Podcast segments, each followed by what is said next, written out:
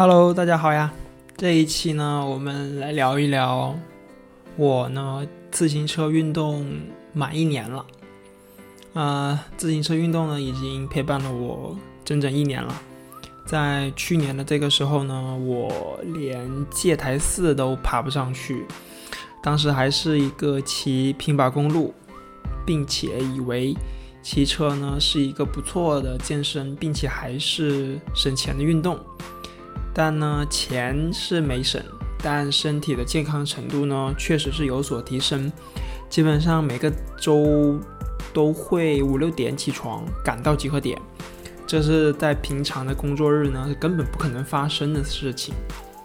自行车运动对于很多人来说，它，嗯，或者说自行车吧，它对很多人来说，它只是一个通勤工具，还远不到运动这一层面。换句话说，当我们问起来，你骑车吗？往往得到的答案是骑啊，但这背后所映射出的关键问题就不是那么简单了。早些时候我也认为不就是骑个车嘛，能有多大问题呢？但实际上在这过去的一年中，给我带来的改变很多，不管是生理上还是精神上的改变都很大。之前的我呢，对北京这座城市的印象仅限于四环内，甚至都没到五环。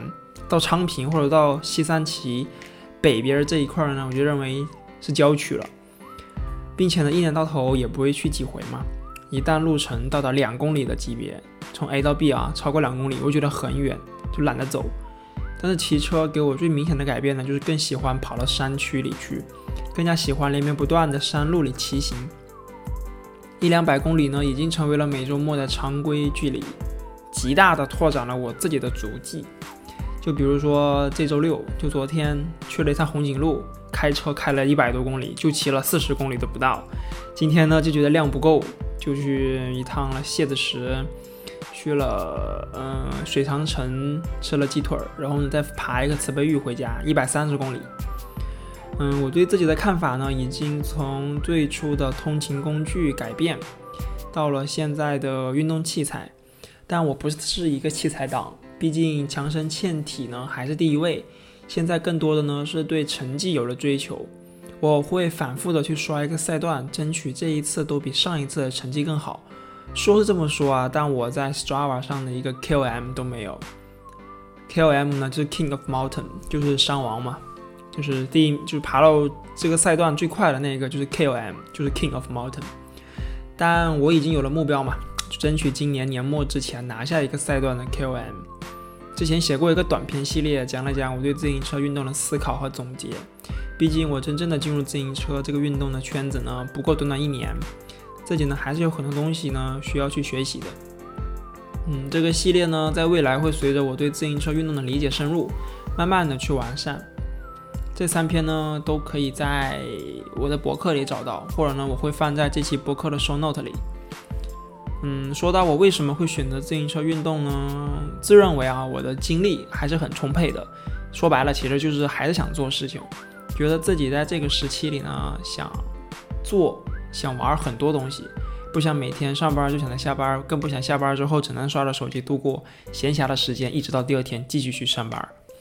在确定自己要发展自行车运动之前呢，我有尝试过跑步、健身、游泳等运动。也尝试过摄影和绘画等偏设计的爱好，甚至是录电台啦、录视频、教程等等等等这些副业。当然这些活动经过一定时间的过滤后呢，慢慢的也 很难坚持下来。后来分析出是因为没有办法继续下来的原因，主要是自己还是没能走出那些固定思维。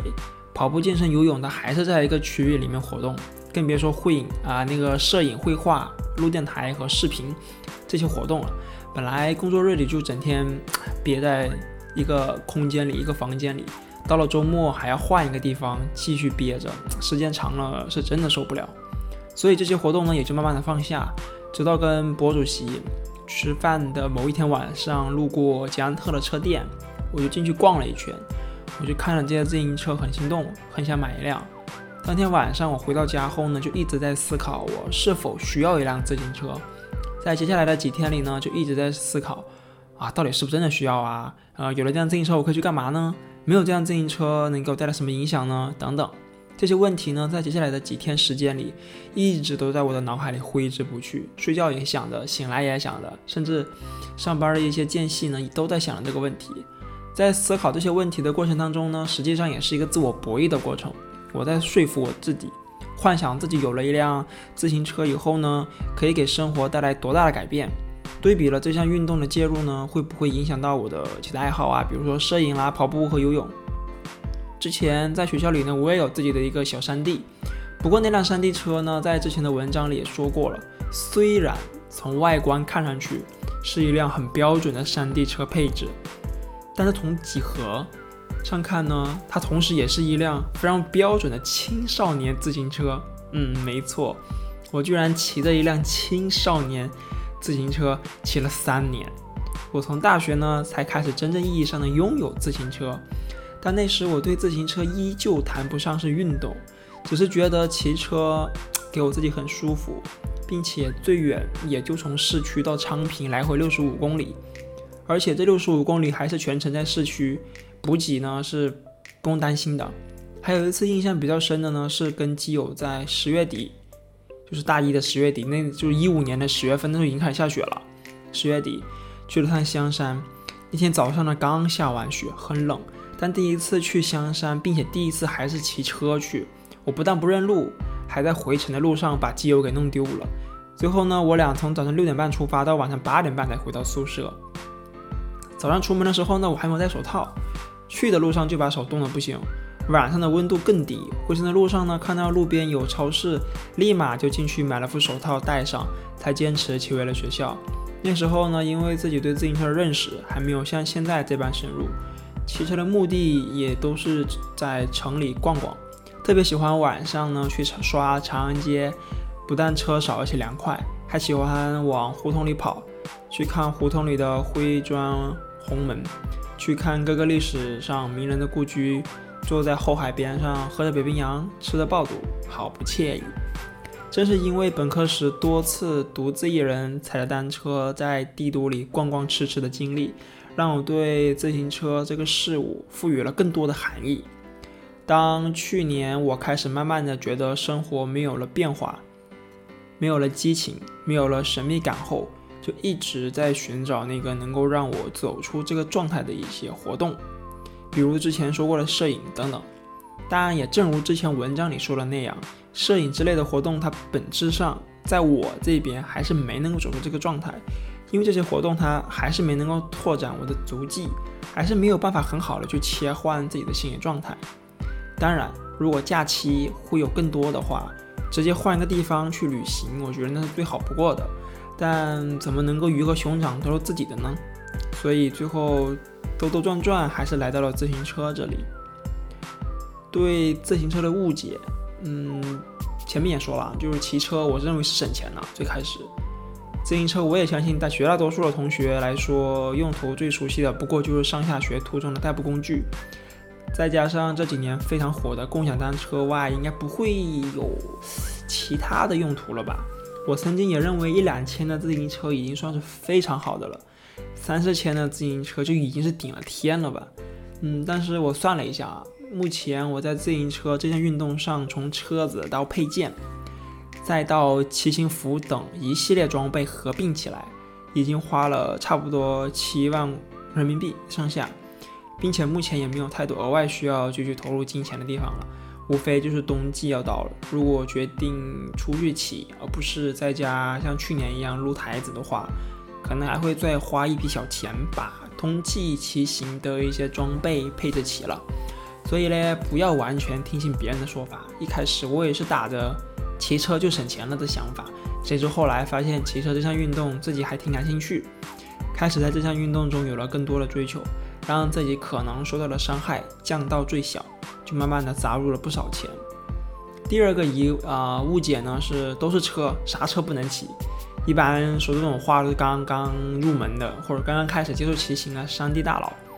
就好像说那些嗯，有一些人会说自己在 BAT 工作，啊，一般有人这么说你，他肯定就在 B 工作一样的道理。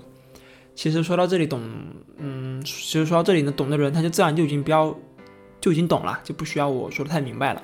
都是车嘛，它确实是什么车都能骑，但估计是我们俱乐部过于友善，其只要是能够来参加的，都能来参加活动的呢，我们都来者不拒，这就导致了每一次参加活动的人水平参差不齐。为了照顾这部分骑友呢，并且还本着带出去还要带回来的原则，从队伍上呢就分出了快队和慢队两个水平的队伍。在去年参加了一次俱乐部的活动以后呢，我就明确的知道那时的我并不适合参加活动，因为根本就跟不上，跟不上就算了，还会极大的影响整个队伍，导致队伍会拉得很长。所以我很知趣的暂时退出了每周的俱乐部活动，转为自己骑自己练，直到今年五一之后呢，过了差不多半年，不，已经过了半年多了。嗯，我才去继续的跟俱乐部活动。这个时候我已经很明确的知道，已经不是去年跟不住活动的我了。所以呢，这一次的活动呢，我就直接选择了跟快队。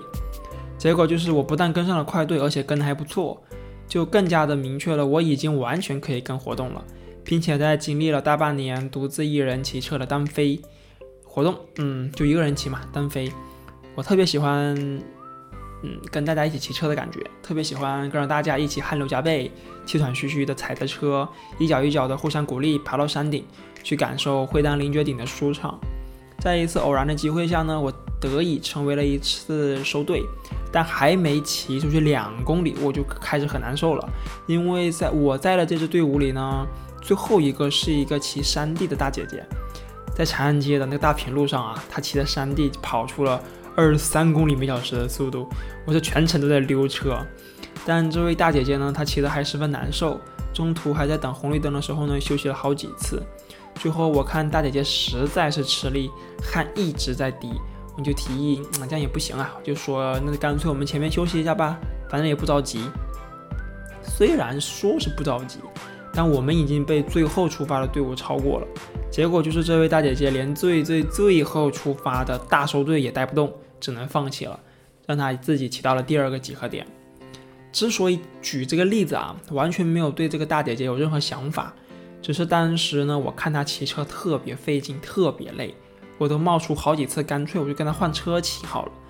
所以呢，我们想要跟活动，并且还是一天差不多一百公里的局，山地车会比公路车累上几倍。但其实这句话说的也不太准确啊，就是你贵的山地，对吧？一样是快的。而且呢，我们并没有真的去山地里骑车呀，对吧？路况那么好，所以呢，后续几次活动，俱乐部根据路线嘛，就新增了一个萌新队，就是为了照顾刚开始骑车不久的山地大佬们。写到这里呢，我有种感觉啊，好像其实真的不是山地车本身的错，而是身体素质和车子的状况这二者。决定的，山地车如果能够把价格 push 到同等级的公路车上，也是一个性能怪兽。第三个误解呢，就是对装备的不看重。产生这种想法呢，都是没有出过事故的同学。头盔买一两百了就觉得很贵了，很好了。骑行服呢，买一套只要两百多的，是一套哦，包括骑行服和骑行裤，一套就要两百多。手套要么没有，要么就是三四十块钱的，或者甚至是二三十。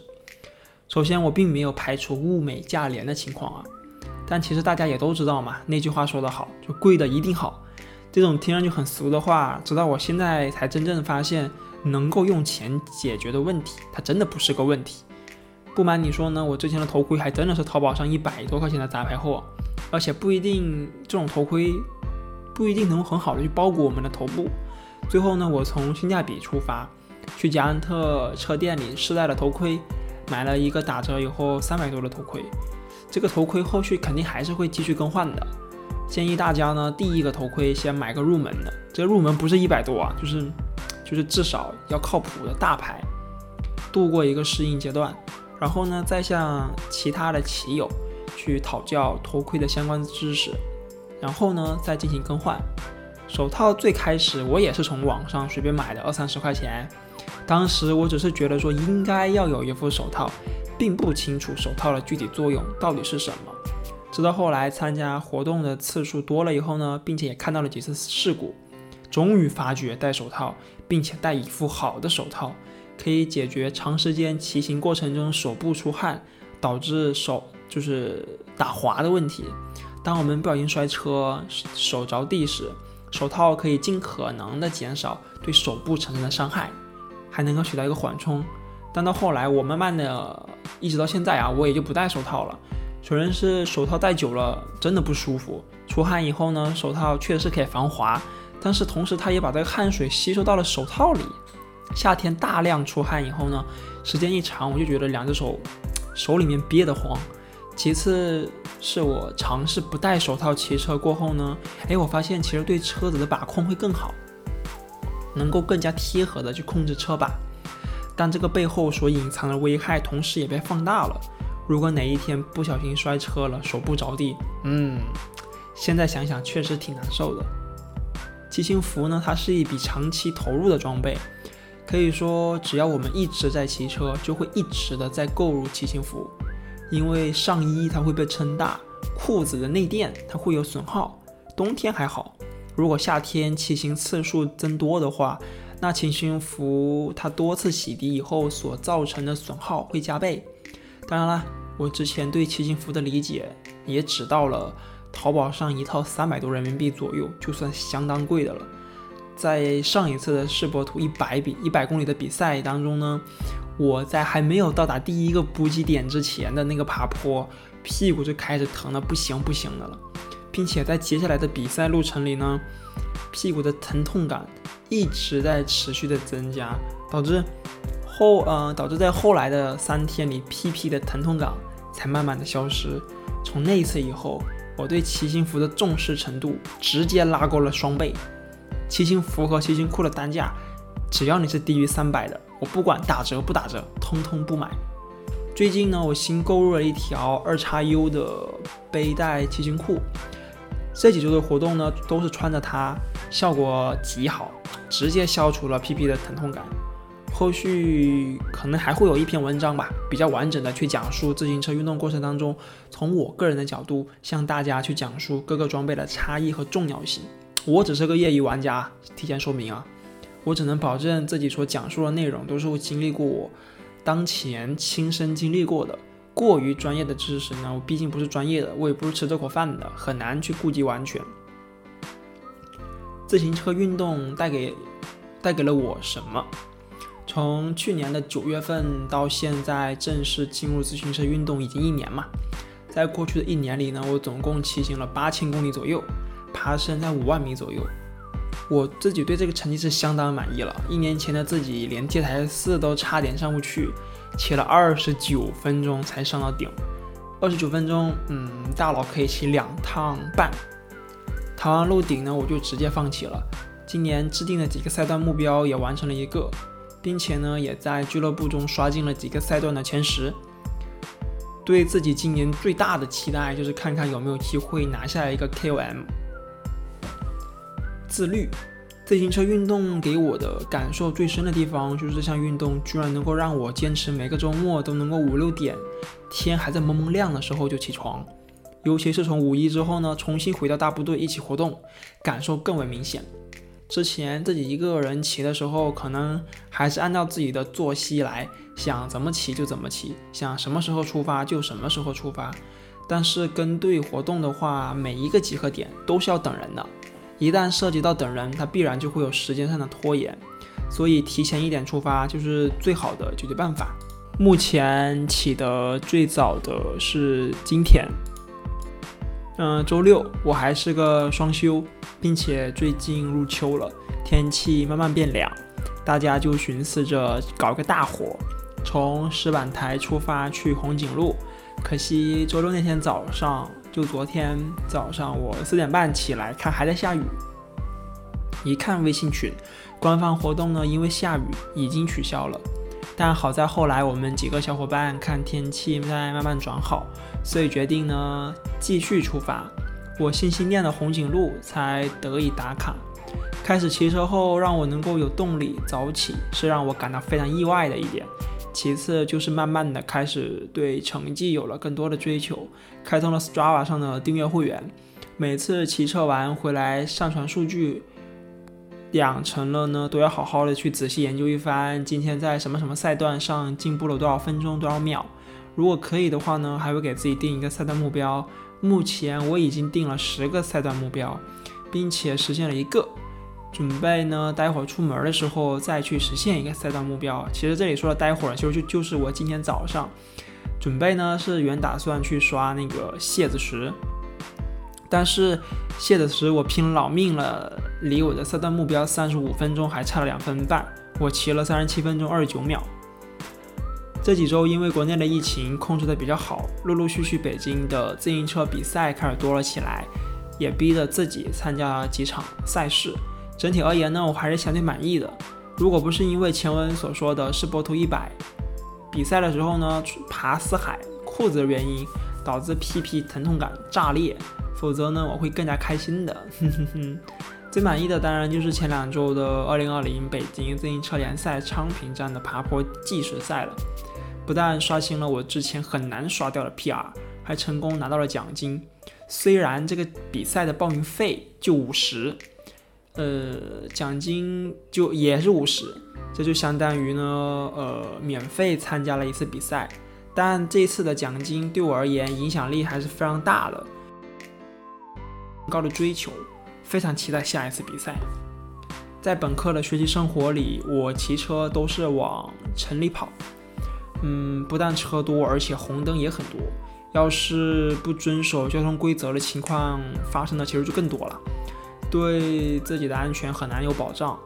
后来进了俱乐部，跟了几次活动以后呢，我就彻底的爱上了去山里骑车。山里不但路况好，不像城里面有那么多车，有那么多红灯，而且呢空气好，路好，甚至还能够吃到一些非常新奇的食物。比如说驴打滚宴、豆腐宴、牛肚宴和春饼宴等等。严格意义上来说，我也只是今年才彻彻底底的去到山里骑车。这几个月，我才认识到原来北京可以这么大，可以有这么多的地貌，可以有这么秀丽的一面。最意外的是，居然能够在北京亲眼见到并摸到了钟乳石。我还喝了一口泉水，可把我高兴坏了。虽然那个钟乳石群不大。但已经能够很好的满足了我从小对钟乳石那怪异突兀的形状的向往了。我们还是夏天去的，那一口泉水喝下去，瞬间把所有的燥热都消除了。与大自然接触的这么些次呢，我也让我锻炼出了对未知恐惧的挑战。很多时候会一个人骑车到大山里，甚至还有几次路过了周边村子的土葬区域。一个骑车的大山里呢。只能听到蝉叫、鸟叫、车轮声、链条声以及自己的喘气声，甚至还会不经意的压过小虫子啊，噼噼噼，对吧？这种人就就这样的小虫子，看到松鼠，还可以看到野山鸡，甚至还能够看到被车轮压扁的刺猬。每次经过鸟叫特别多的地方，我就会特意的停下车，坐在路边休息，慢慢的呢去感受大自然的声音，吹着山间清爽的风。看着眼前这满眼绿野的，这眼前这满眼的这个绿意盎然，心中的那些纠结和不解都会慢慢的去消除开。每一次登顶前的冲坡摇车，都是对自己的一次证明。可以跟大家偷偷的说一句哦，山顶上的可乐可是要比山底下的可乐好喝几倍哦。目前我只加入了两个俱乐部，一个呢是期货，另外一个是狂魔。这两个俱乐部我都有队服。为什么把队服看得这么重是有原因的。对于骑友来说，能够标志性的区别出是否为某个团队，最简单的呢，其实就是看车。但不是每个团队都能够有资本和背景去搞到统一的车架，最终也能也只能是通过这个骑行服来判断出到底是属于哪个团队。我一个人骑车的时候呢，喜欢穿狂魔的队服。一群人骑车或者跟队活动的时候呢，就穿这个狂魔啊，这个这个骑货的队服，甚至还是骑货的领队队服。啊，是的，嗯，我现在已经是骑货的领队，已经就现在已经是骑货的领队了。我自己也是没想到啊，从去年九月十二号到今天，嗯，跟骑货的活动也已是整整一年了。在这一年的过程当中呢，我从戒台寺都要二十九分钟的菜鸟领队，在其中的坚持。就是二十九分钟的菜鸟到现在领队嘛，在其中的坚持和训练呢，终于得到认可，找到了适合自己的圈子和团队。之前说了一个人骑车喜欢穿狂魔的队服呢，是因为我很喜欢狂魔的 slogan。嗯，什么是狂魔？形容那些对事物啊，形容那些对某种事物或者是某种爱好已经狂热的堪称达到入魔、着魔境界的人。哇，这句话说的，对吧？虽然很非主流，但是我觉得有那味儿了。一个人骑车的时候，心中想起这句话，功率可以涨五十瓦。不过，一个人骑车的时候所陷入的那种心流的状态，我很喜欢。这跟跑步时所陷入的状态是一样的。正在爬坡的过程当中呢，啥也没有，就是一心想着爬到山顶，脑海放空的感觉很舒服，很自在。在那个时候呢，我感受到了自己。嗯，总结一下吧。从最开始的一个人骑车，再到现在的一群人骑车，再到带队骑车，我感受最深的呢，就是坚持就会看到胜利。虽然这句话很俗，但这就是真理啊。很多时候我们会放弃呢，是因为看不到终点，对终点未知的恐惧很容易就击垮我们的内心防线。但是呢，骑车的过程当中，它没有终点，就意味着这次活动失败了呀。如果这这次活动还是个非常难的路线啊，难道我们下次还要再来一次吗？所以呢，基本上都会逼自己一把，再逼自己一把，只要还能够踩得动，就给我踩，往死里踩。然后呢，到山顶上的时候，我就会思考，啊，下一次再来到这里呢是什么时候，对吧？就是就是这么纠结。嗯，非常欢迎你来跟我一起骑车呀。那我们下期再见吧。